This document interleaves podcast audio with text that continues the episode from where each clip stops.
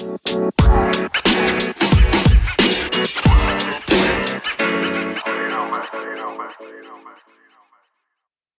circle, baby. Yeah, for sure.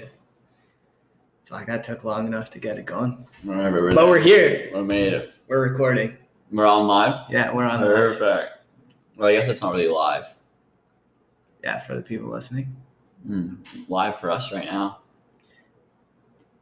We've talked about doing like YouTube shows or whatever. That could that could be a live show. Yeah.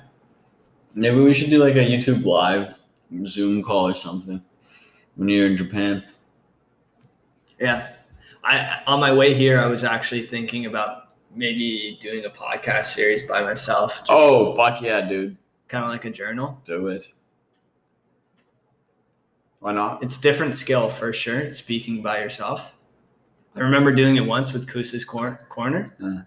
where I uh, put the question sticker up on my Instagram and then had the Oh, no had way. my followers submit questions and then I talked about those questions. It was all sports related at the time, man. No, this was stuff from like all over the thing. So like one person I remember asked me like, "What are some conspiracy theories you believe in?" and I I went through all the ones. I was like, "Yeah, this one could be true, but nah, I think it's bullshit." That's hilarious. But yeah, it's that it was tough. I I had to take a couple takes to uh, for sure. to get it down. I think it'd be fun. I'd al- I've kind of uh, wanted to try it as well. The toughest part is the intro. I think. Once you get going, it's okay. Yeah, it's when you try to script things that's always Agreed. tougher. Agreed. I've heard actually in the so Marcus gave me a book called loaning me a book called The Art of Impossible. And I'm really enjoying the bit about the creative process. And apparently, so essentially creativity is best done within a framework. You need a structure to move in around. So if you just literally like if you think about it like painting, if you just start with a huge blank piece of paper, it can be kind of hard. But if you give yourself like a start point an end point, where the author was talking with this about this particularly with writing, all of his books, he gives himself a starting point and an ending point, and then allows himself to do whatever he wants in between. But it gives you that direction and enough structure to give your creative process um, something to aim at, but at the same time, you're not getting too caught up in sticking to something. I found that a very fascinating section of the book because, and he even says this, you know, with creativity, there's often a misconception of like thinking out the, outside the box. You need to think inside the box, is what he says, right? Exactly, Mm-hmm. exactly, which is interesting. It's cool. And a lot of people think of creativity as, you know, coming up with ideas that have never been done before, which they are. It is, Technically. But it draws inspiration from things, right? Of course. And I, as I was reading that section of the book, I thought a lot about that podcast you sent to me, The Second Brain. Yeah. How important that is for the creative process. Yeah. And I think that's why you see a lot of creative artists, they're pretty well versed in a lot of different areas of culture Mm-hmm. because they use all that inspiration. You look at music artists, a lot of them use like comedic skits Mm-hmm. in their albums or, yeah, Freddie Gibbs. yeah, just in, even intros to songs Yeah. are, are little snippets from TV shows. oh, I mean, look what hip hop was. Is a version of the creative. I mean, I guess all music is, but hip hop in particular, because its roots came from other genres of music. You know, jazz, uh, uh, different reggae Blues. music, blues, and it, it brought Disco. it together in different samples, and then you'd speak over the samples. It's literally this is how yeah man i've been viewing the creative process i've been thinking about it more recently because of that book and i've been viewing it in relationship to my life and just like how i'm moving through it on a broader scale and i totally agree that the creative process is essentially you you accumulate lots of different things from different areas and, and you accumulate them by simply like by paying attention and showing a little bit of interest in something right? And literally anything. And eventually you're able to take those pieces. I feel like it oftentimes will happen like kind of spontaneously but you're to take like eight different things that you've seen in different areas and all of a sudden with those eight things you're to create one new idea or one new thing. And that's a new thing but it's made from old things. So it, it comes back to what you're saying about something being new, but it's not really new. It's a new version, it's a new perspective on things that were already alive and existing. Which is, I love it. Yeah. Just gets me fired up for for sure.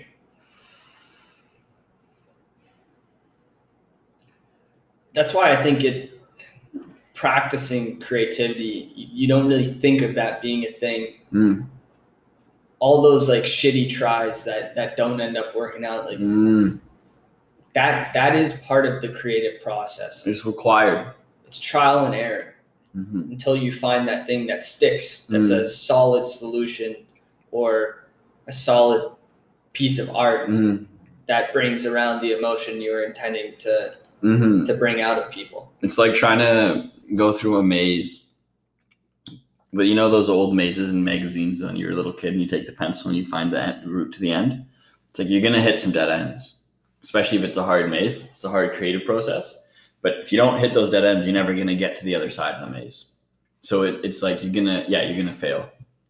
You're gonna fail a lot. But it's kind of fun too. I've never actually really thought of failure having that big of an impact on creativity until now. Mm. And I think that's why a lot of people lack in creativity. Do you think they do? I think so. I don't think I don't think sorry. Everyone sucks at being creative. Marcus said it first.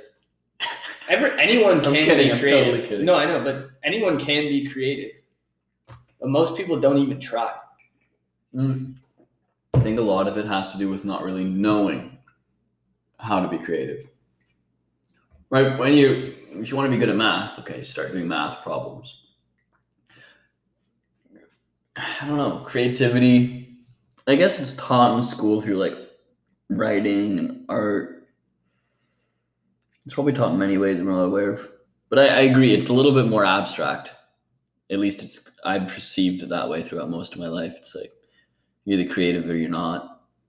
But it, are you saying it can be worked on like anything else? Is that what I'm getting from you? Yeah. For sure.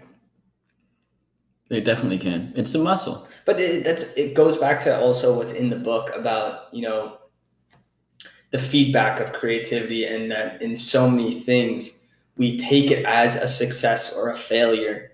It's a very binary feedback system. Mm. But in creativity, there's no binary feedback.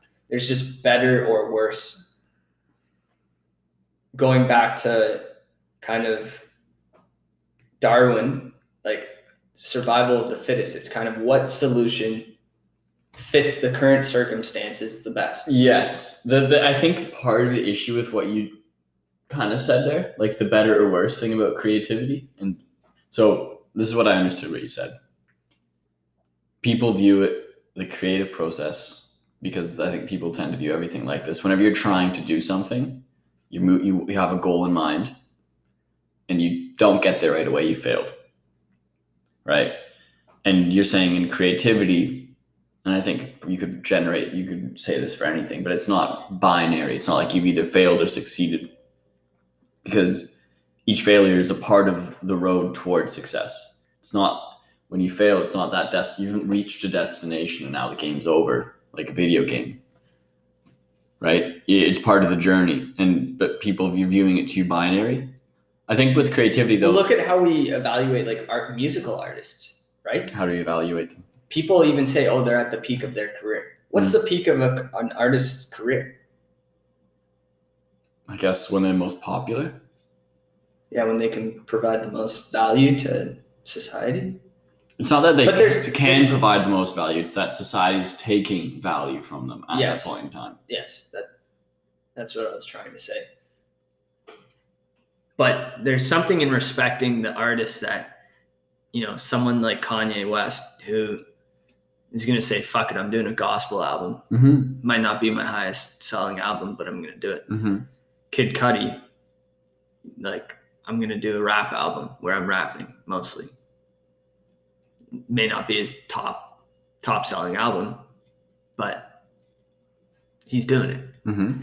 And I think that there's a, a lot of respect that, at least from me, that I, I give to those individuals that are willing to Take risks. continue to create based off of their own interests and not based off of like monetary gain or I think that's the only true way to create to create quality. Because when you're creating from your own interests, it's so much more genuine. There's so much more energy and passion behind it. Because the the the purpose that's driving it, you're so much more connected to it. Whereas if it's just pure money, I think it's not as sustainable. It's not as much for yourself, and uh, the quality, therefore, I think will go down overall of the production. Yeah. I'm just thinking about what I said earlier about not everyone is practicing creativity. Hmm. Do you think everyone has a platform to be creative? Of course. Yeah, Said that pretty quickly. yeah, for sure. You think that was a dumb question? No, those are dumb questions. I don't think it was a dumb question. Well, what do you think about it? You asked the question. I I think back to a quote, and I was talking about it earlier today with my family at dinner because it's probably going to be my grad quote when I finish university. But Arsene Wenger, the uh, the manager of Arsenal Football Club, my uh, my favorite team.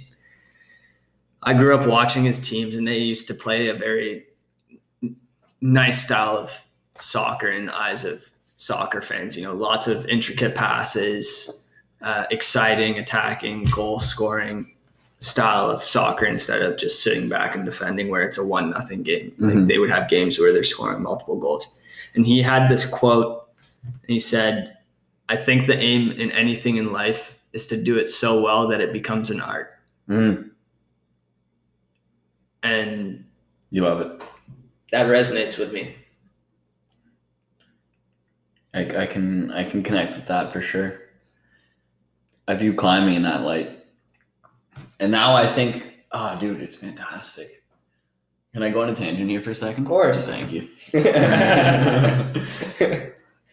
All right, beautiful. Um, so going back to the creative process that we were talking about earlier, right?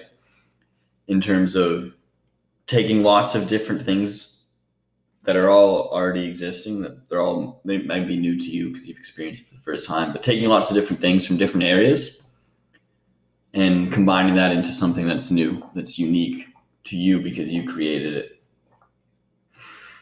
And that's something that I'm trying to do across the main facets of my life right now.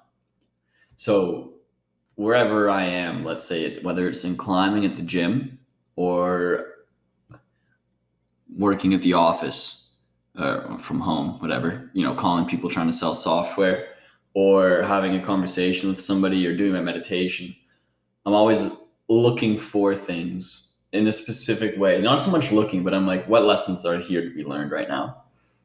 Take those lessons across each of the disciplines and kind of combine them together. Okay, this is the things that I've learned. How can I take these lessons and, and apply it to something new or push myself forward in a different way? And I, it's super exciting and it's super fun for me to do that. And in climbing, I put so much time and effort into it that it became an, like, it felt like an art form for me. You know you're expressing yourself while you're on the wall because you put so much time into it but at the same time it's it feels like i love it. I love it when i'm climbing and it feels perfect and beautiful right? It just and that's something that i want that's the lesson i've learned there that i want to bring into the other facets of my life. And that's kind of that's what i wanted to say. So with climbing, you're starting to see some creativity in it, right? yeah So how did it at what point did it start becoming where you had the necessary skills to maybe do a route in different styles Mm. and get creative with different betas Mm. and different different routes of getting up yeah the climb? like different methods of getting to the top Yeah. So Because that doesn't come right at the beginning. No, but it can come way earlier. So first you need to get the foundation of knowledge in terms of knowing different techniques, knowing different styles. And Right. that's what the And- practice. That's the practice. And that's just exposing yourself. This is the same creative process. Now it's just in climbing, though. It's like you expose yourself to a bunch of different techniques, a bunch of different styles, and then you start incorporating them in your climbing, right? Um, now, it might take you longer to put these different pieces together, especially if you're not looking for them, like different techniques, different styles of climbing. But you can begin that creative process very early on in your climbing or whatever it is that you're doing. Doesn't matter how novice you are. Maybe at the very beginning when you don't know anything, you need to learn a certain amount. But with what you just asked me, how often or when did I start doing different techniques and trying the same route three, four, five times and just climbing it in different ways? And because in climbing you can very much choose the level of difficulty that you're going to do. So when you're warming up, you can choose very easy climbs that you've essentially already mastered. And so very early on, once you've gotten to a point where you've mastered one level of difficulty, then you can begin playing with that level of difficulty, trying to do it specifically in one type of style, trying to do it specifically in another type of style, and seeing how some styles are really useful in some areas of the climb and really horrible in others. Right. And then you start to see, okay, this works well here, this doesn't work well here, and you can start different combinations and it becomes like this Yeah. you become the master you know playing the playing the violin and using different different notes at different points on the climb oh love it dude So, for yourself, what type of climber out of these two do you respect more? what do you mean I'm gonna give you two oh gotcha two types of climbers. The first one is someone that can do extremely hard climbs, but only with their one style, Hmm.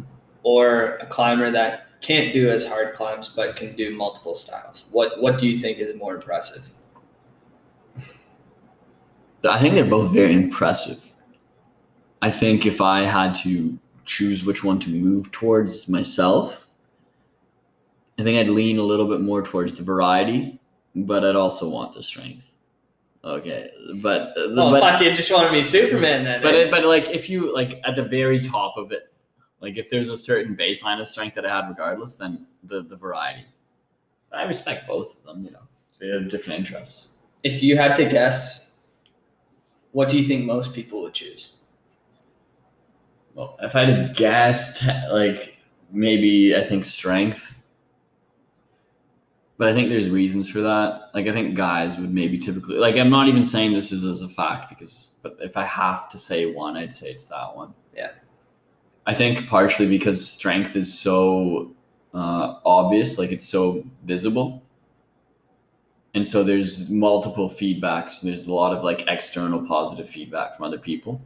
So there's kind of like e- it's a bit ego driven in that sense, which is fine, but it, it should be recognized because otherwise you can let it get out of control, cause injury, maybe, maybe like it did to me. Who knows? Yeah. It makes me think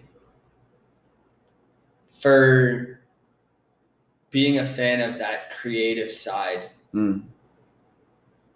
you think those are people that are intrinsically like intrinsically value the activity where it's not Ooh. about that winning Yeah, it's yeah. not about that success and failure it's more about that growth mindset It's about it's see, this is very much I think the journey versus the destination. Because when you really love the activity, it doesn't matter where you're at in the process. You're just enthralled in it. You're loving every moment of it and you're trying to learn from whatever you can because you like it so much. But when you have that specific destination of like, I want to be this strong to be able to do this specific, you know, then like yeah, you push yourself more maybe a little bit during the process, but you're not as open to everything because you're very more much more specific in your goal, and maybe you don't enjoy it as much either. So I think in the end of the day, yeah, the best way to get good at it is to be like really into the entire process as a whole. And I think what we're talking about here is super applicable to anything. Like whatever you want to learn, play with the thing once you have a certain understanding. Try different variants out of it, you know, play with it.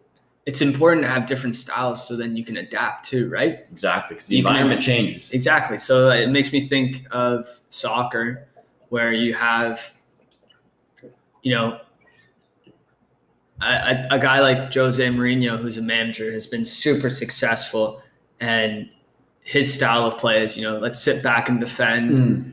not giving any, letting any goals, uh, and we'll score one or two, and we'll win the game. Mhm. And for a period of time, that was a really, really good style of play.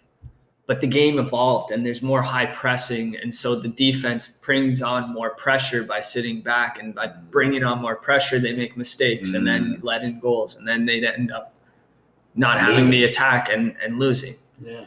So it's it's important to have this wide variety, this tool set that is adaptable, where you can be creative and and figure out the solution that works best for the circumstances. And and that essentially is what creativity is, is giving yourself that toolbox and then using that toolbox in the best Yes. way you see fit. Yes, dude.